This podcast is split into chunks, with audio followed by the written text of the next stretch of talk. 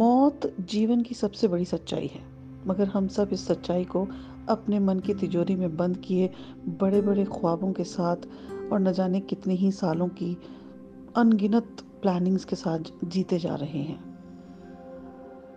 हम भूल जाते हैं कि हम उस ऊपर वाले के घर में किराएदार की तरह हैं और जिस दिन हमारा कॉन्ट्रैक्ट ख़त्म होगा, हमें घर खाली करना होगा।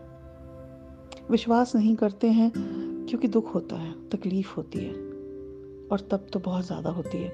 जब कोई हमारे दिल के बहुत करीब हो, जिसके बारे में बहुत सारी बातें हम सोचते हैं, समझते हैं, उसके साथ जीते रहते हैं और अचानक वो हमारे बीच में से गायब हो जाता है। कहीं ऐसी जगह चला जाता है जहाँ से लौट के आना तो दूर कोई मैसेज भी नहीं आएगा। ऐसे में एक शायर की कुछ पंक्तियाँ याद आ रही हैं। मैं आपके साथ साझा कर रही हूँ। नौश फरमाइएगा।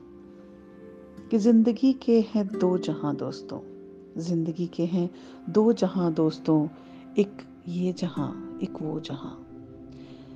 इन दो जहाँ के दरमिया एक सांस का ही है बस फासला। बस एक सांस। घर चलती रही तो ये जहाँ, घर रुक गई तो वो जहाँ। एक यारी निभी बस उस रवि रब से। एक यारी निभी बस उस रब से, यारो। बाकी सब तो ख्वाब है यहाँ। जिनकी यारी छोटी उस रब से, उनकी जीती भाजी भी हार जैसी। जो कुछ लिखा है नसीबों में, जो कुछ भी, जो कुछ भी लिखा है नसीबों में, मेरा तेरा वही तो खजाना है। किस काम का है भला ये गुरूर, यारों? हम सबको एक दिन जाना है। तो फिर छोड़ देना चाहिए इन गुरूर को।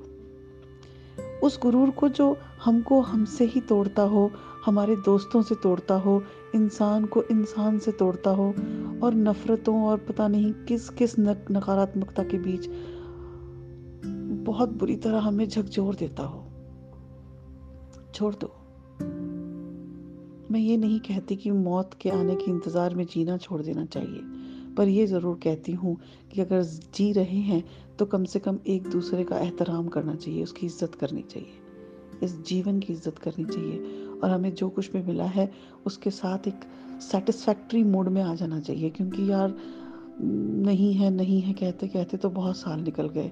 अब ये कह कह के जीना चाहिए कि बहुत मिला थैंक्स बहुत बहुत धन्यवाद भगवान कि आपने जो कुछ भी दिया, कम से कम मैं उस लायक तो था। और अगर ये भी ना होता तो क्या होता? ज़रा सोचिए बस। God bless you all